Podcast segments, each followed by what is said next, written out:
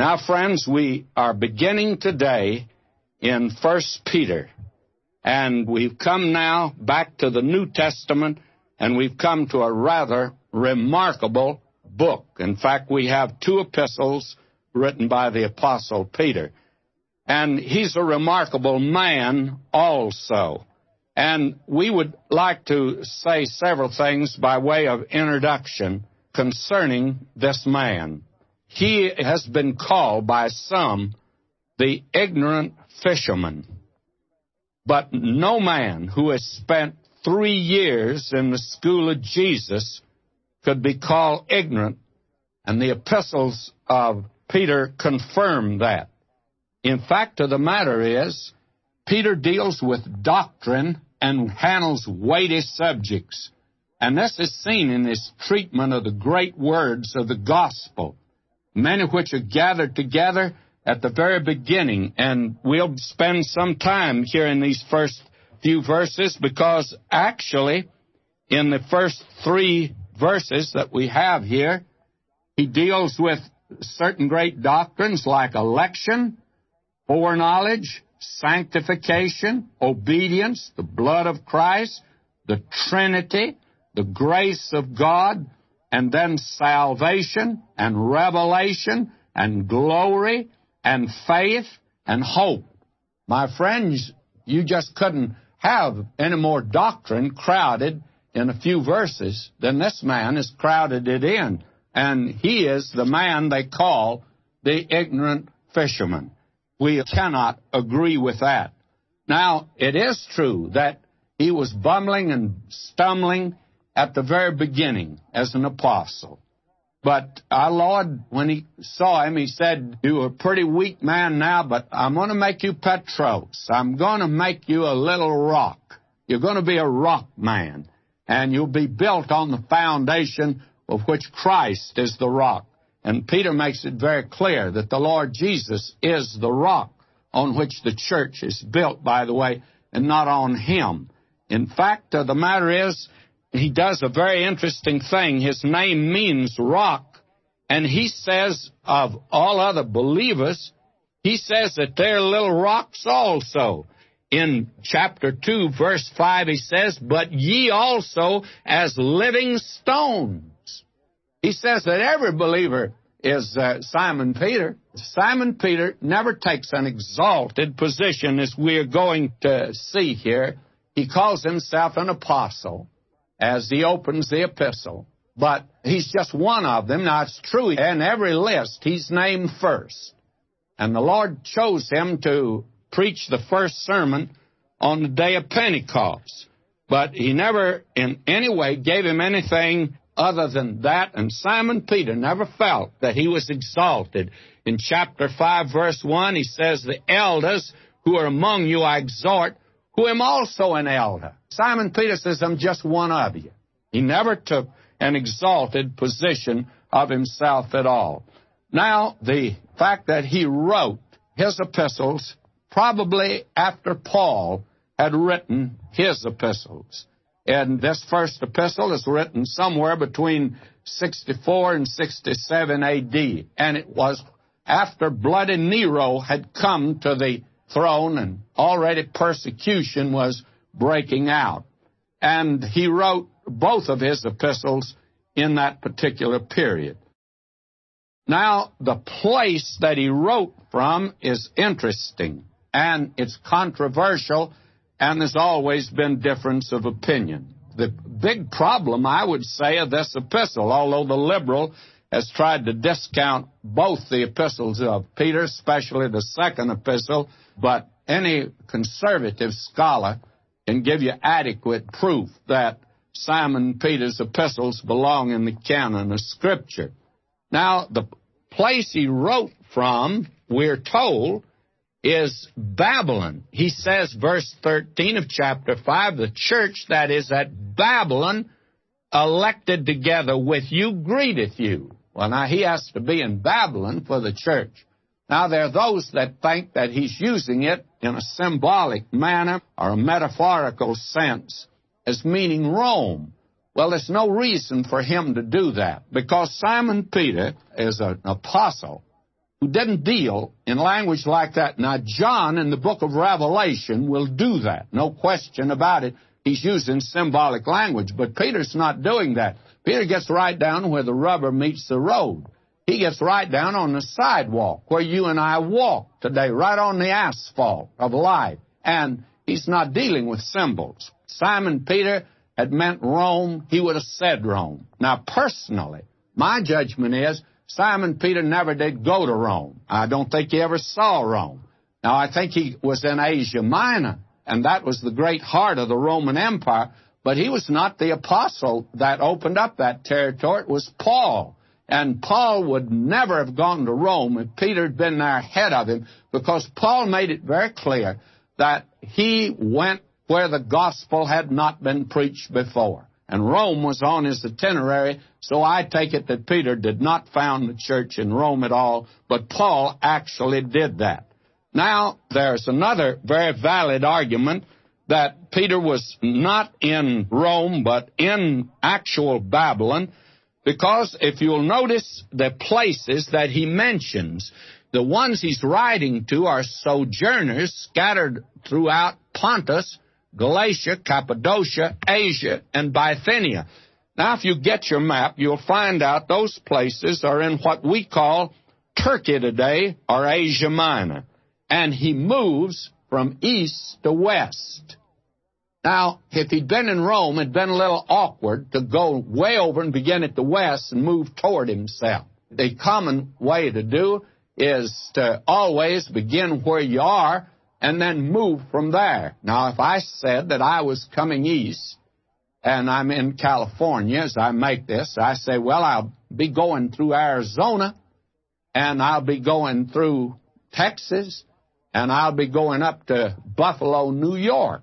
I think I'd take it in that. And I wouldn't say that I'm going to Buffalo, New York, Phoenix, Arizona, and Dallas, Texas. I just wouldn't give it in that jumbled way, and I'm sure that you wouldn't either. So we have every reason to believe that this man, Simon Peter, is in actual Babylon. Now, you must remember that if you go back far enough, at the time that the Babylonian captivity ended, that a very small group of Jews returned back to that land, less than 60,000.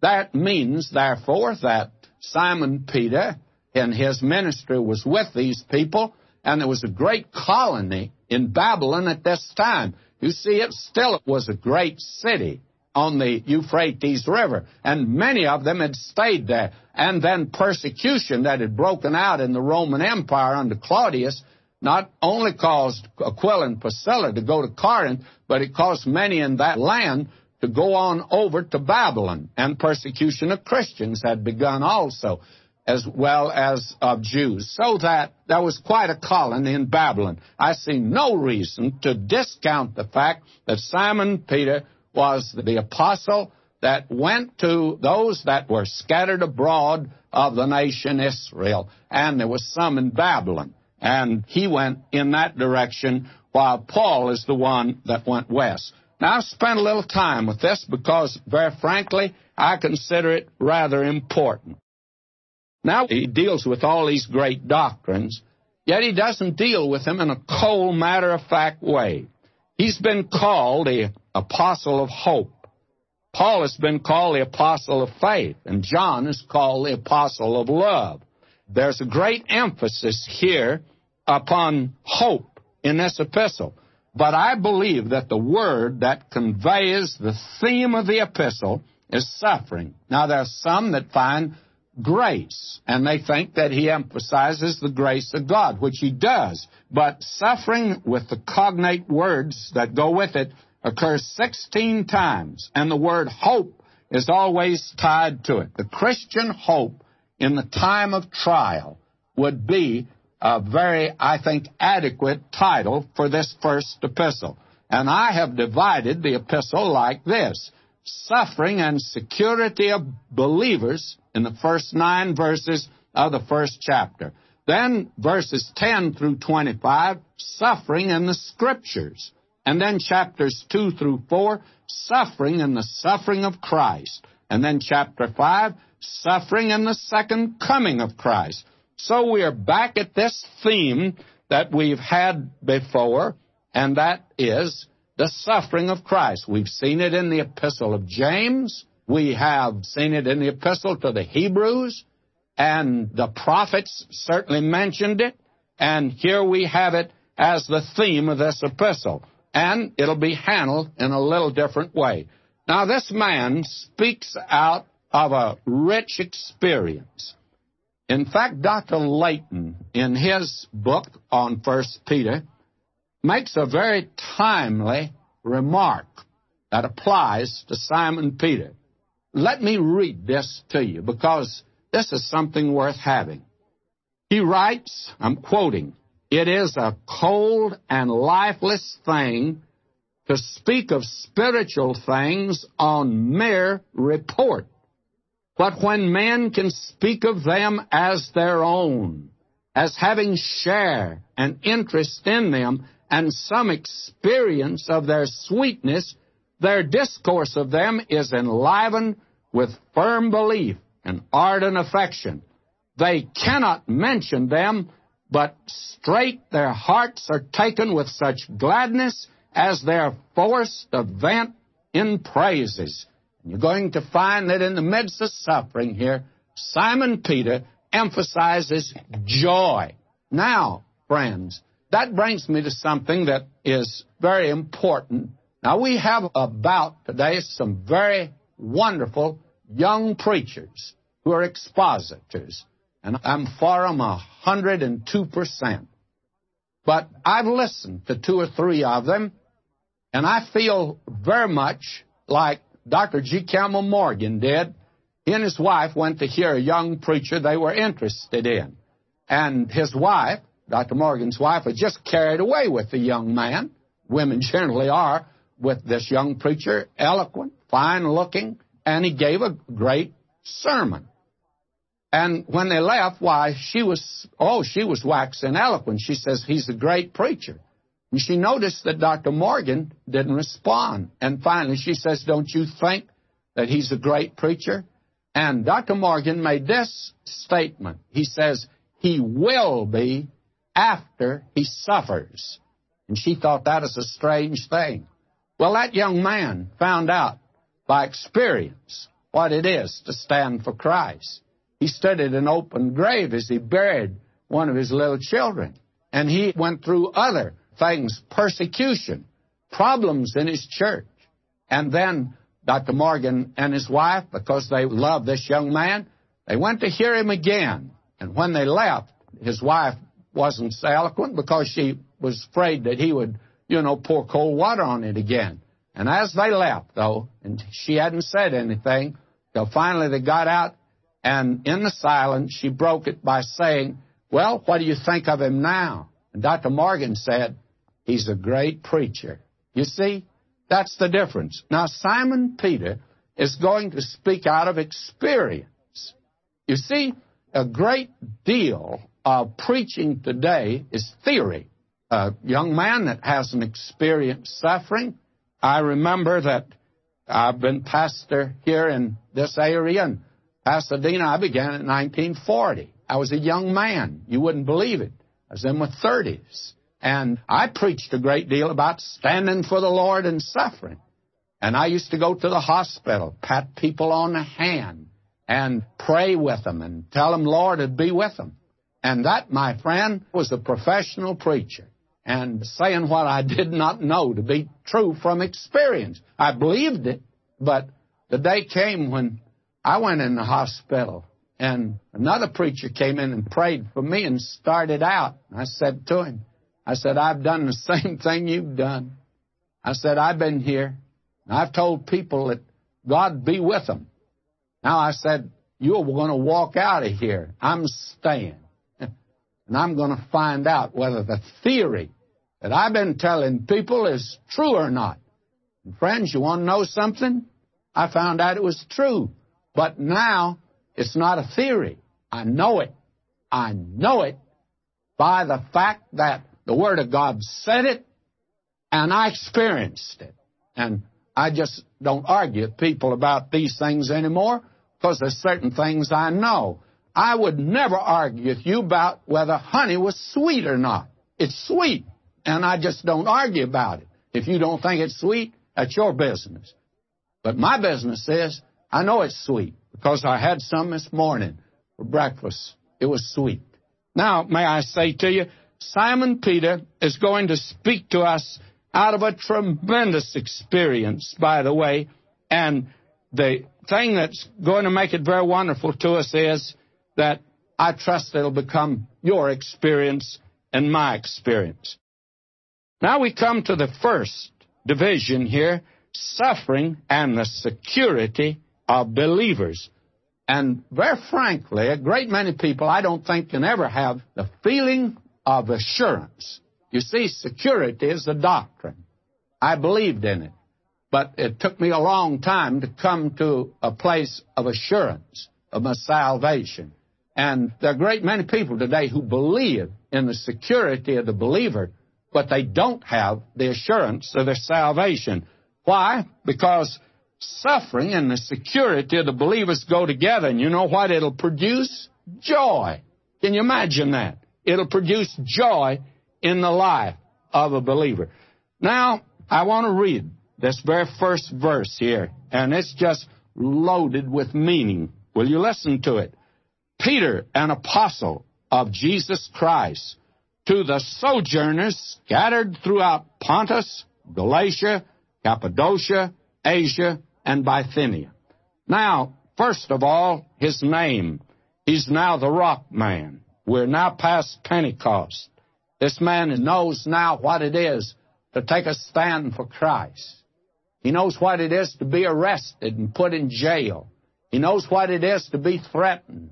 And now he knows that ahead of him is a cross that he's to be crucified on. This man knows what he's talking about. And I don't know about you, I must confess that I'm not impressed by professors in theological seminaries today who, to begin with, have had really no experience as pastors. They don't really know the problems of the pastorate because they've never experienced them. They don't know what it is. And they don't know what it is really to suffer. So when they get up and spin off some theory today, I always feel like, well, I want to turn back to the first epistle of Peter. And I want to read it again because I believe him and I don't believe the young professors. I'm sorry I'm that way, friends, but that's just the way that it is because I want to know something. I want a word from somebody that knows what they're talking about and has experienced it and it's life and light to them and therefore that it's brought to them a great blessing. I'm interested in that. Now, Peter, he's an apostle of Jesus Christ, and that's all he claims to be. He's just one of them. He heads the list, and I'll always put him number one. I love him, but I'm sure not going to put him above the other apostles. Paul didn't. Paul says, I went to Jerusalem and I talked to Peter, James, and John. Uh, they seemed to be something. They were the pillars of the church there. But he says, after all, I didn't go by them. I had been given the gospel by Jesus Christ directly. And by the way, he's another man that talked out of experience. He knew what he was talking about. Now, he's speaking to the sojourners scattered throughout, actually, the Roman Empire.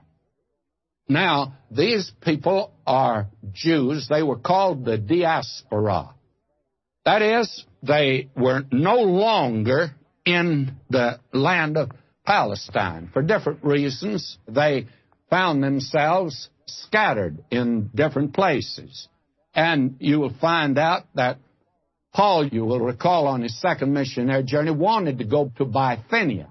And the Spirit of God wouldn't let him go there. He didn't know, but I think probably Simon Peter had already been there, and the Spirit of God's only sending him where the gospel hadn't been preached before.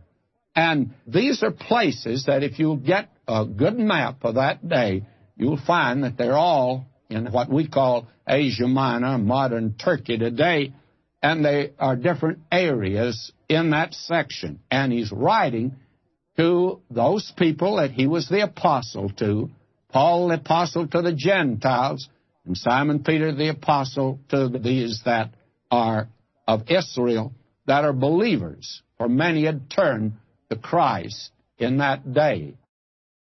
Now, friends, we've come to a very difficult section. I'm very frank to admit it.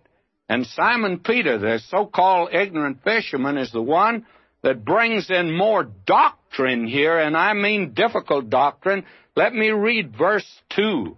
Elect according to the foreknowledge of God the Father through sanctification of the Spirit unto obedience and sprinkling of the blood of Jesus Christ, grace unto you and peace be multiplied. Now, that's verse 2 of chapter 1 of 1 Peter. He immediately plunges us in deep water here of doctrine. I don't consider him an ignorant fisherman, by the way, because he's talking about things that I must confess that I do not know too much about today. I want to read you what the new Scofield Reference Bible has to say about this, and will you listen to it? It says, the sovereign choice of God in foreordination, election, and predestination logically originated in the divine decision based on his eternal omniscience of all possible plans of action. The order logically, not chronologically, is omniscience, divine decision, foreordination, election, predestination, and foreknowledge. As God's decision is eternal, however, so also is foreknowledge is eternal. As foreknowledge extends to all events, it includes all that is embraced in election, foreordination, and predestination. Election is therefore according to foreknowledge, and foreknowledge is according to election, meaning that both are in perfect agreement. Do you know what that means? May I make a confession to you and let's not let this get out to the public by any means. I don't know what that means. And it reveals the fact that we are dealing actually with God's side of the problem. Now, I'd like to read to you a much simpler statement of election. And I want to give to you what Dr. Lewis Perry Chafer has in his book on doctrine. Now, listen to this, and it I think is much more helpful, and it says it better than I can say it. It says, having recognized the sovereign right of God over his creation, and having assigned to him a rational purpose in all his plan, the truth contained in the doctrine of election follows in natural sequence as the necessary function of one who is divine. Now, that is a little more helpful to me. We must recognize that our God is a sovereign God. And this is His universe. He created it. I don't know why He created it, and I don't know why He created it as He did. Why didn't He make this little world that we live on? Why didn't He give us more land space so we'd have more parking today? I don't know why that He made it just as he did, but that's the way he did it. And he followed certain natural laws. We call them natural laws. They were his. And he could have made them conform to other laws if he'd have wanted to. Since God is absolutely omniscient, he knows everything. Since he's omnipotent, he has all power. And since he's the sovereign God today, I figure that he can just do anything that he wants to do that's consistent with his character. Now, he has a right to plan for the future. And apparently, he did some planning. We call them decrees that God at the very beginning had in mind. That is, a plan that he was going to follow. He had a decree that he'd create this universe. And he did it. He never asked me about it. In fact, he never asked me whether I wanted to even be in existence. He could have left me out altogether. And he could have left you out altogether. But he didn't. Thank God he didn't. I'm glad that he thought of me and thought of you. And then there was the decree to permit the fall. Now, I think it took a great deal of planning on his part to decide whether, when he created this free moral agent called man, and he would fall when he gave him free choice. Because that's humanity for you, even when man was created perfect. Mankind chose to disobey God. Well, God made arrangements for it. There was a decree to elect some to salvation. God didn't want to make it a total wreck. And the cross of Christ, friends, is not an ambulance sent to a wreck. God had the thing all planned, worked out, and then He decreed that He'd provide a Savior. He'd send a Savior into the world. And He certainly did that. And He made a decree that He'd save those that came to Him, the elect. Now, you can call them anything you want to, but the very fact that He chose some, and somebody says, well, He didn't choose the others. Well, I can't find that anywhere. I find that it's like the Lord Jesus put it. He says, All that the Father giveth me shall come to me, and him that cometh to me I will in no wise cast out. You got to come to him. And his invitation was, Come unto me. And that's a legitimate invitation. And he says, Whosoever will. Therefore, there has to be the response. And the response is your responsibility, and it's my responsibility. And I believe that when he speaks here, boy, does he get us into a great deal of deep water here when he says, elect according to the foreknowledge of God. You see, God not only knows the plan he's following today, but God knows every plan. And he knows this plan he's following. There must have been before him an infinite number of plans. He's following this one. Why? Because he chose to do it. He's running it. We forget that we're a creature, you see. We forget that we had very little choice. I didn't even determine the time I was to be born. I didn't determine the family I'd be born in. I didn't determine my height. I didn't determine the color of my eyes. There are a lot of things that I didn't have anything to do with at all. And that's the reason that whatever you are today, you're that by the grace of God. And you can thank God for it. And you ought never to be filled with pride because of that. Now, God had a plan, and He's working on that plan. I don't know why we find fault with God for doing that. We feel like He's going to be up to some dirty tricks if He's the one running it, but He's not, my friend. God is good and gracious, and He's long suffering, and He wants to save.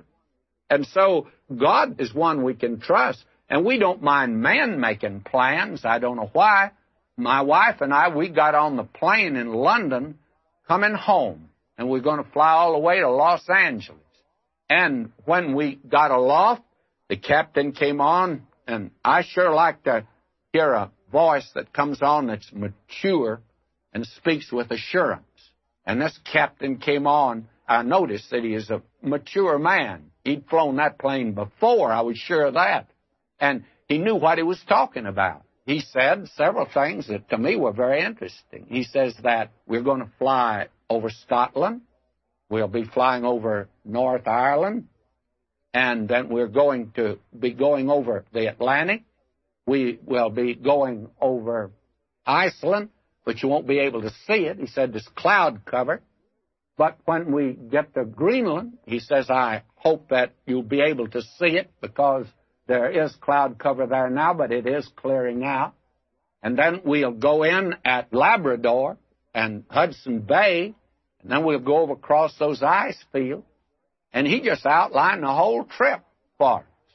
Now, you talk about foreknowledge and election. He decided where we were going, how we were going, and he says that it's going to be a very pleasant flight. He says now, around Greenland, we may hit a little choppy weather, but it's not bad. And we ought to have a very smooth trip. And you know it worked out just that way, but it could be otherwise because he's just a human being. Now, nobody in there ran up to the cabin and protested and said, "You've got no right to plan our trip. I thought it was great. I'm sure glad there's a God of this universe. And He knows what He's doing. He knows where He's going. And He knows what He's about. And He's doing the very best. And I say, hallelujah for election, which is according to the foreknowledge of God. God's able to do it because He knows everything. And that pilot, now he got word about weather conditions, and his flight was plotted for him to follow. But it could have been upset. But you see, our God knows everything. He knows every condition. He knows anything that's foreseeable or unforeseeable. And so we can trust Him today. Elect according to the foreknowledge of God the Father. That is what God the Father did through sanctification of the Spirit. Now, we've said before that when sanctification is identified with Christ, it means He is our sanctification and we are complete in Him and we'll never be any better when we come into the presence of God than we are this very moment because we're complete in Him and we're accepted in the Beloved. So that you can't add to that. That's our position in Christ. Now, when you're talking about sanctification of the Spirit, you're talking about something else. You're talking about the Holy Spirit in the world that not only is we're going to see converts us, and He's responsible for our new birth, but He also begins to work in our lives and hearts to bring us up to that place of maturation where we become a full, mature Christian. Unfortunately, there are a lot of Christians that have been Christians 50 years that are going into heaven as little babes in Christ. And I think that's going to be embarrassing to go in there still a burping baby. What a tragic thing that'll be. But it's the purpose of the Holy Spirit to sanctify us down here. And I wish there was more emphasis upon that instead of all of this talk I hear today. Now, some people think I'm picking on some particular individual. I am not. I suppose I know at least 25 different organizations and ministers who have become expert in telling you how to be an adequate Christian, how you can be a fulfilled Christian, and how you can be comfortable as a Christian. My friend, I hope you never get to the place where you do not feel your inadequacy and your dependence upon Jesus Christ as your Savior. I'm tired of these adequate Christians, and some of them that I meet, brother, if they're adequate, I don't want to be adequate, that's for sure.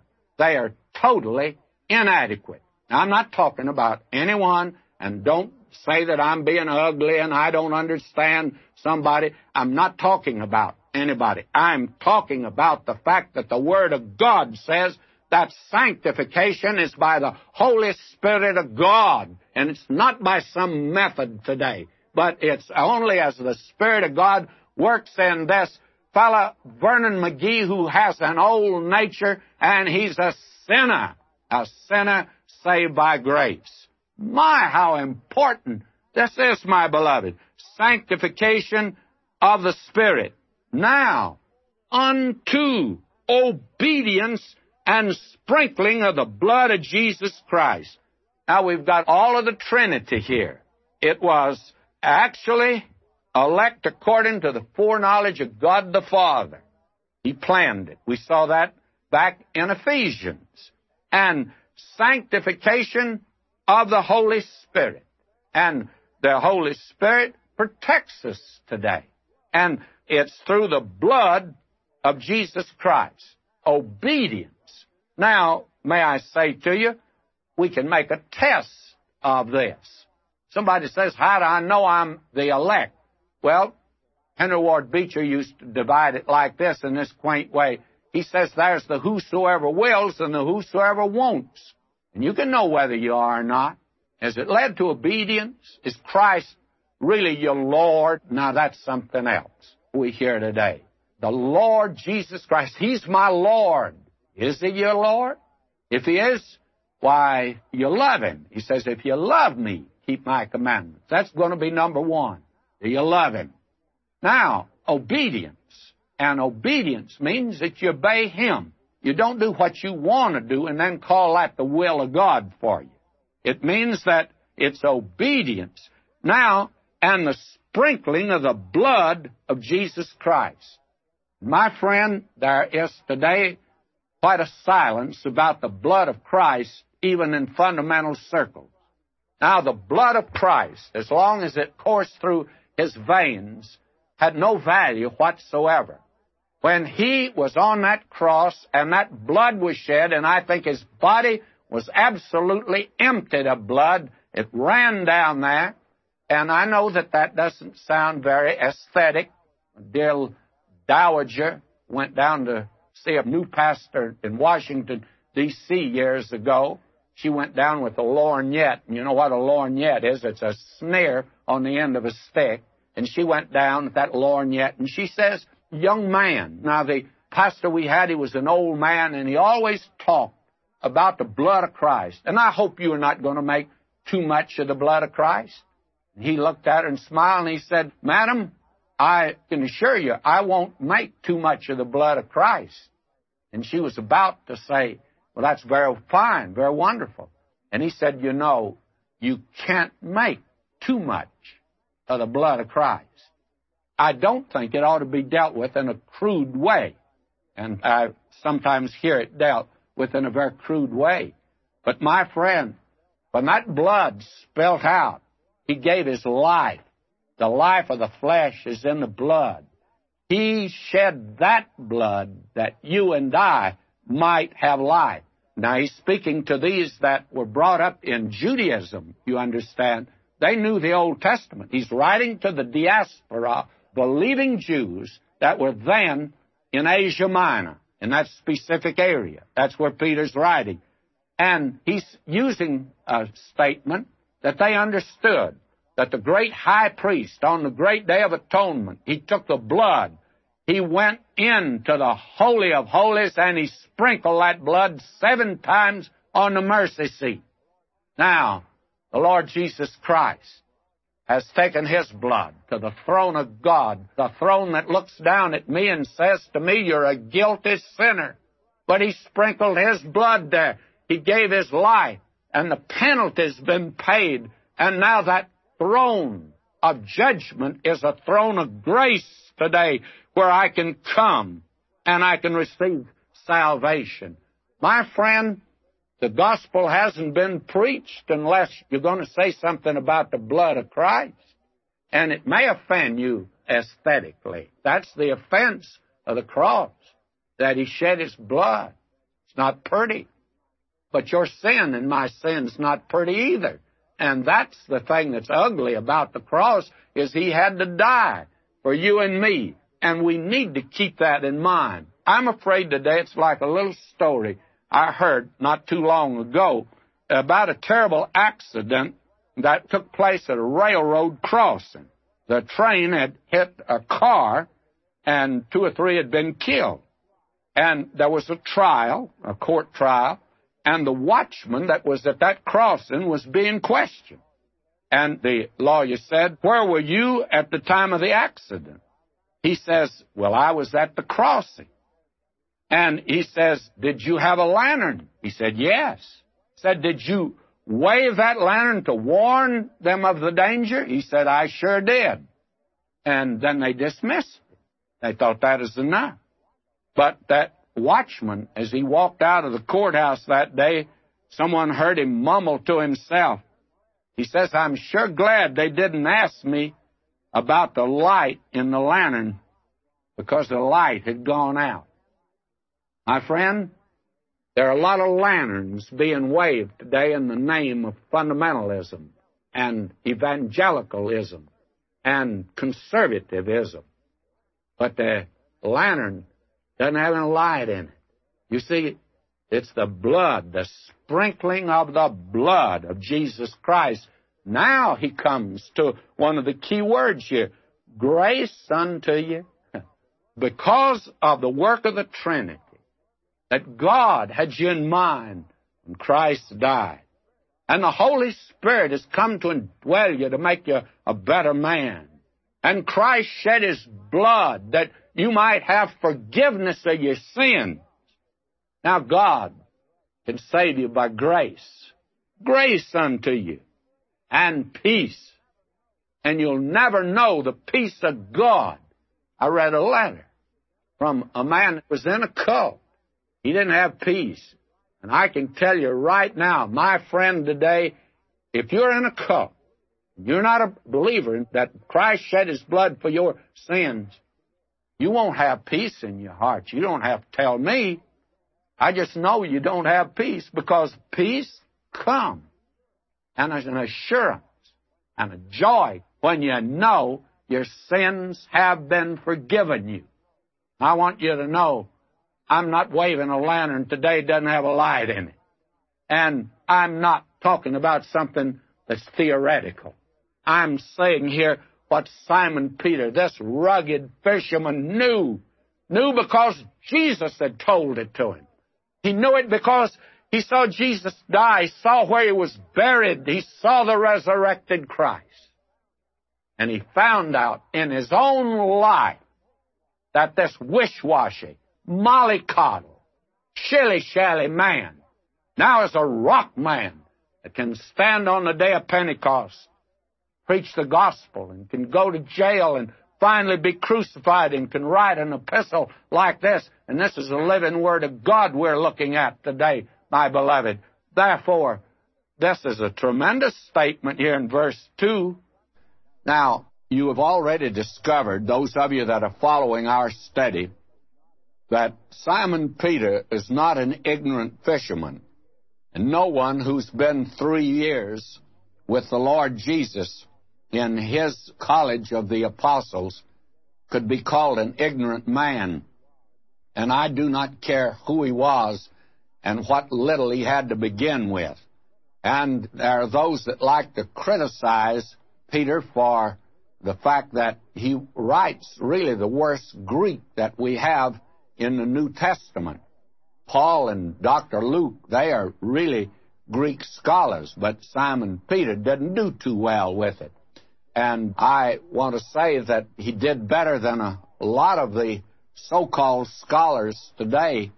And you ought to see the Greek that I write, or that I did write when I was in seminary and in college. It wasn't really as good as Simon Peter's. So I'm not in a position to criticize the man because of that. But I do know that he's been giving us some very strong medicine here. And he has told us about the doctrine of election. And I read the statement that's in the New Scofield Bible, and I said that I didn't understand what it was saying. I probably ought to qualify that because it was a facetious remark, and I make many of them actually in a kidding way, but apparently some folk don't understand my type of humor and they feel like I'm serious sometimes when I'm not. I'm serious most of the time, but not all the time. And I find a great deal of humor in the Bible. Some time ago, when we were in Hebrews, I mentioned the fact at that time that I have this little book on the fact I believe Paul wrote Hebrews, and I attempt to handle it in what I trust would be a scholarly manner. But on the radio, I gave this rather facetious remark. I said, well, if Paul didn't write Hebrews, it would mean that he only wrote 13 epistles, and I didn't think he'd stop with that unlucky number. Therefore, he must have written Hebrews. Now, I thought anyone would understand that when I make a remark like that, I must be kidding.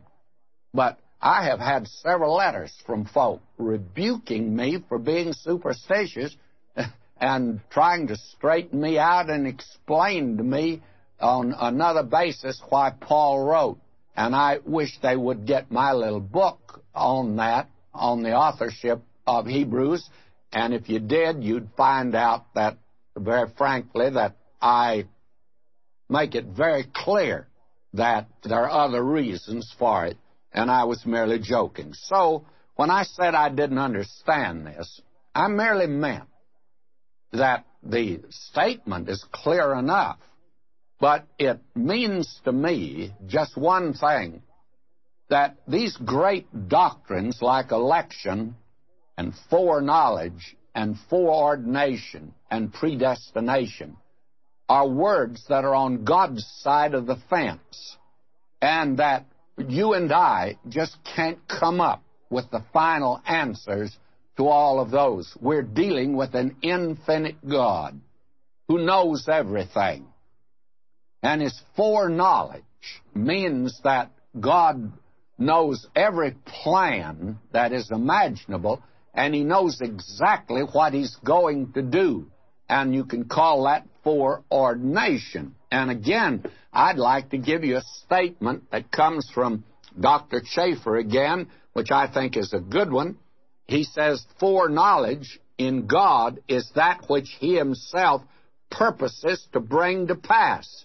In this way, when the whole order of events from the last detail under the greatest operates under the determining decree of God so as to take place according to his sovereign purpose.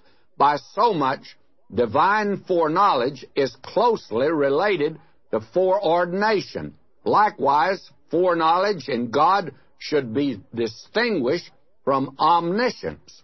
That is, that he knows everything. God not only knows the plan he's working on today, he knows every other plan, that an infinite God and an infinite number of plans, and he's working on this one.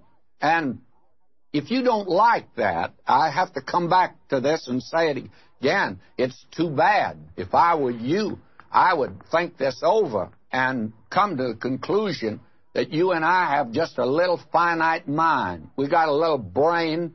They tell me that if it weighs eight ounces, it's pretty heavy. And I don't believe an eight ounce brain can comprehend the infinite God of this universe, who is omniscient. He knows everything. Everything that is possible to know, everything that is happening, but everything that could happen. And He's working on the best plan and I'm willing to trust him, and I think I'll just continue on in that direction, by the way.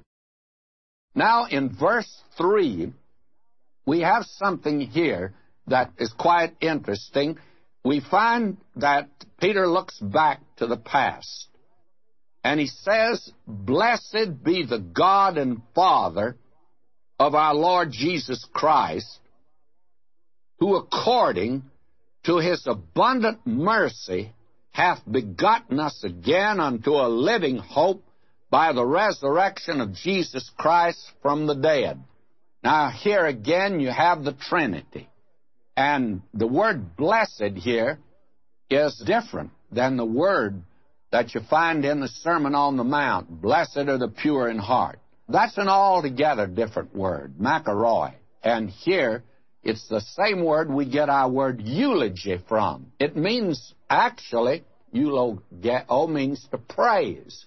And it's never used in reference to man in the New Testament.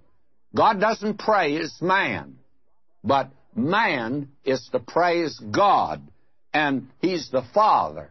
Now, the practice today is for a father to praise his son. But very few sons today praise the Father. But we are to praise God and the Father. But He is the Father of our Lord Jesus Christ, and that happens to be in a unique way. As the Lord Jesus said to Mary, I send my Father and your Father. He is the Father of the Lord Jesus Christ because of his position in the Trinity, and they're equal. But you and I do not call him Father except on the basis that he mentions here. He hath begotten us again unto a living hope. Now, that word begotten has to do with the regenerating work of the Holy Spirit. And so we have the Holy Spirit mentioned here, and we're going to come to that later on in the 23rd verse of this chapter. He hath begotten us again to a living hope. Now, you and I today have a living hope, a hope that rests upon the fact of the resurrection of Jesus Christ from the dead. Now, there you have the third person of the Godhead. So in this verse, you have a reference to God the Father, God the Holy Spirit, and God the Son. Now, it's a living hope, and a living hope that rests, as we saw back in the second verse of this chapter, on the blood of Jesus Christ. Now, that's the living hope that you and I have. And there's several things here to note. The living hope that we have that rests upon the blood of Christ is very important for us to note. A body without blood is a dead body. If it's going to be a live body, it's got to have blood coursing through it. And you and I today have a living hope because of the blood of Christ shed for us. He died that you and I might live because He paid our penalty. A living hope by the resurrection of Jesus Christ from the dead. And this is a paean of praise to the Trinity. This is our songbook because we have been begotten. This is the new birth, born again, as he says in verse 23, not of corruptible seed, but incorruptible, by the word of God which liveth and abideth forever. And it rests upon the resurrection of Jesus Christ from the dead. You see, Peter emphasizes the resurrection of Christ on the day of Pentecost. That was his great theme on that day. He says, What you see that's happened here today is because Jesus, that you crucified, has come back from the dead, and he's at God's right hand. And when he writes his epistles, he anchors it in the resurrection of Christ. And Paul did the same thing. Paul, you remember, said he was delivered for our offenses. He died for our sins but he was raised for our justification, that we might be in Christ, accepted in the beloved, and stand before God. He doesn't only just subtract a sin from us, he makes over to us his righteousness that we might stand before God. That is what he's done for us in the past. Now, he moves to the future here. Now, will you notice this? To an inheritance incorruptible and undefiled, and that fadeth not away, reserved in heaven for you. Now, this is an inheritance that's incorruptible. That means you can't destroy it. No germ or rust or moth or enemy can ever destroy it. It's something that can't be affected at all. I heard of a man that was left in a will, a beautiful home, southern home, down in Louisiana. And the night that this man died, and this other man was to inherit it, the house caught fire and burned down.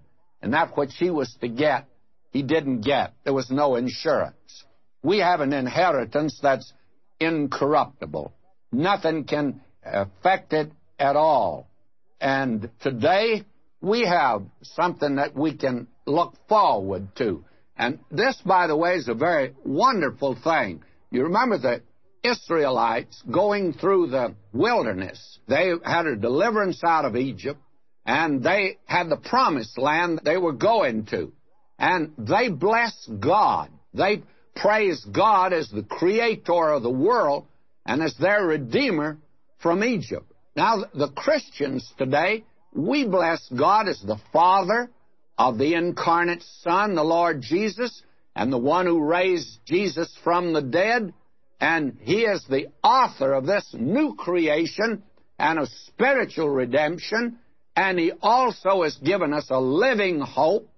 That means a hope that'll never die. And He's begotten us, made us His sons through the regenerating work of the Holy Spirit, and then we have an inheritance, and not on earth, but an inheritance that is in heaven.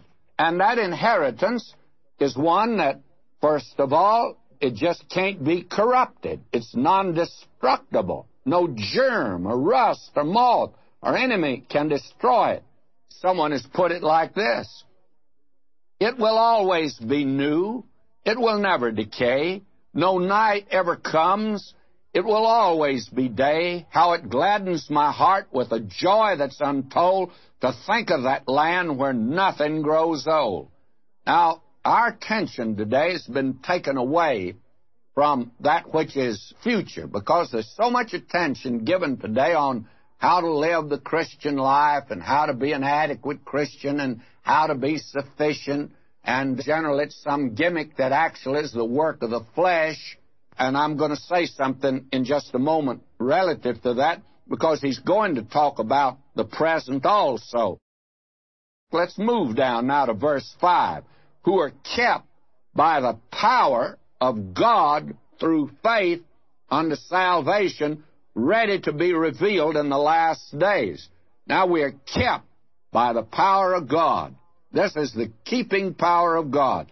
And this is probably one of the most wonderful words that we have here. Kept by the power of God through faith. Now, I want to say something. I don't want to be ugly about this at all. The old Scotchman, you know, died and he left word of the epitaph that he wanted on his tombstone. And you know, we Scottish folk, we are economical, not only with money, but even with words, with everything. And he just had one word put as an epitaph on his tombstone, and it's the greatest that I know of. You know what it was? Kept.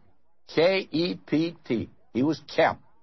Kept by the power of God through faith unto salvation ready to be revealed in the last time. And that's the same thing Paul said, being confident of this very thing, that he which hath begun a good work in you, he will perform it until the day of Jesus Christ. Do you think he can keep you? Now, may I make this statement here? There's so much emphasis being put today on this. Oh, are you an adequate Christian? Well, you want to know something? I'm not. I wonder if these fellows that are giving all these messages, have they reached some celestial level that I haven't been able to get to? And they say, Are you sufficient? Are you satisfied? No, my friend, I'm pressing on the upward way today. I'm pressing toward the mark for the prize the high calling of God in Christ Jesus. I'm not satisfied. I haven't found life sufficient. I haven't found any little gimmick that'll work. And all of these are the works of the flesh. Now, I'm going to make a strong statement, and it's going to be so strong that some of you ought to sit down if you're standing up to hear this. My friend, you cannot live the Christian life. Somebody says, You don't mean that. I do mean that. And I challenge you to show me a verse or any scripture where God has asked you to live the Christian life. He hasn't done that at all. I got an old nature, and that old nature is going to be with me. Now, I'll admit that at times it really shows.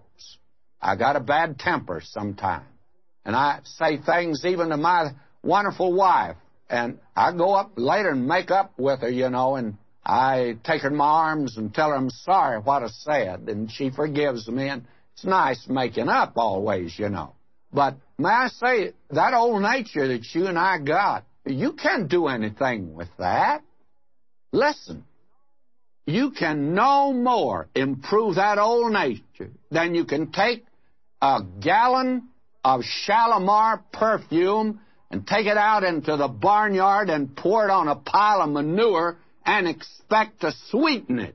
You can't improve that old nature, and you've got that old nature, my friend. Now, the only way in the world that you're going to live a Christian life is by the power of the Holy Spirit and by the fact that you're kept by the power of God, my friend, right on through till the day that you're delivered to Him. And as we're going to see, it has to do with a personal relationship with Jesus Christ. Now listen to him. In this, I'm reading now, verse 6 In this ye greatly rejoice, though now for a season, if need be, ye are in heaviness through manifold trials. Now we're coming to the key of this epistle. I believe verse 6 here that I've just read of chapter 1 is the key to the epistle of Peter. And what you have here is just simply this suffering and the security of believers. And it produces joy. Now, because of the work of the triune God, that God our Father, according to His mercy, oh, He's been so merciful. He has begotten us. He's given us a new nature and a living hope by the resurrection of Jesus Christ from the dead. Begotten by the Spirit of God. Now, he has out yonder in the future, and that's the thing that Peter's going to emphasize is you and I have got a marvelous inheritance that's coming up someday. And I tell you, we ought to spend a little more time on that and quit all of this inward looking today of trying to improve this old nature that you and I have got. We're not going to do much with it, by the way, at all. You just well take that gallon of Shalimar perfume out to the barnyard and pour it on that pile of manure as to try to improve that old nature that you and I have got. But we're down here where God has a way of improving it, and that's through manifold trials. And we've had that before. It looks like that we got a stuck record. In Hebrews, God tests us by trials and troubles. Lord Jesus said in the world we were going to have trouble. And James said that. And now Peter comes along and says that. And Paul said that. And may I say to you, and here is something that I find that they just don't give today in any seminary or in any of these different courses today. Do you know that the way God is going to improve you and me is by suffering? That's not popular. And so today, we have to have a lot of gimmickry, uh, a lot of things to encourage us that we're somebody and we're going to be somebody. My friend, we're nothing until the Spirit of God begins to move in our hearts and lives. We have nothing to offer to God. He has everything to offer to us, and He's going to improve us. Now, Peter's going to give as one of the reasons that we're to endure the trials down here is because of the fact that they're not going to be long, compared to eternity at least, and that there is an eternity ahead of us. And we need to dwell on that more today. There's such an emphasis on this life because today psychology has slipped into the church and materialism has, so that we feel that we just must be a full orbed individual. We must be with it. And if we're not, then something's radically wrong. And if we're having trouble, then that means something's wrong. Well, it doesn't. And one of the things that should encourage us is, as he said in verse 4, to an inheritance incorruptible. And we saw what that was. It's non destructible. Nothing can hurt it. No fire can. And then it's undefiled. That is, it's not stained or defiled by anything. We don't get this inheritance illegally and it fadeth not away. It's not withered. That is, we don't inherit some stock that was way up above a hundred and now it's valueless. Ours is an inheritance that'll never wither or fade away. And it's reserved in heaven. Now, that word reserved means it's guarded. God the Father, God the Son, God the Holy Spirit, they're taking care of it for us. And you couldn't have it in a better safety deposit box than that. Now, because of that, then down here, he goes on to say that we are going to have trials. Now, these trials that we have down here are actually temporary, and that is the thing that you'll remember that Paul emphasized. For instance, in 2 Corinthians 4, verse 17, For our light affliction, which is but for a moment, worketh for us a far more exceeding and eternal weight of glory, while we look not at the things which are seen, but at the things which are not seen. For the things which are seen are temporal, but the things which are not seen are eternal. Now, the things that are at our fingertips today we think are so valuable, they're not valuable, friends, if you measure them in the perspective of eternity. They're passing away. All of these things are destructible. They are corruptible. They are defiled. They do fade away. But the things we don't see are really the eternal things and the things that are important.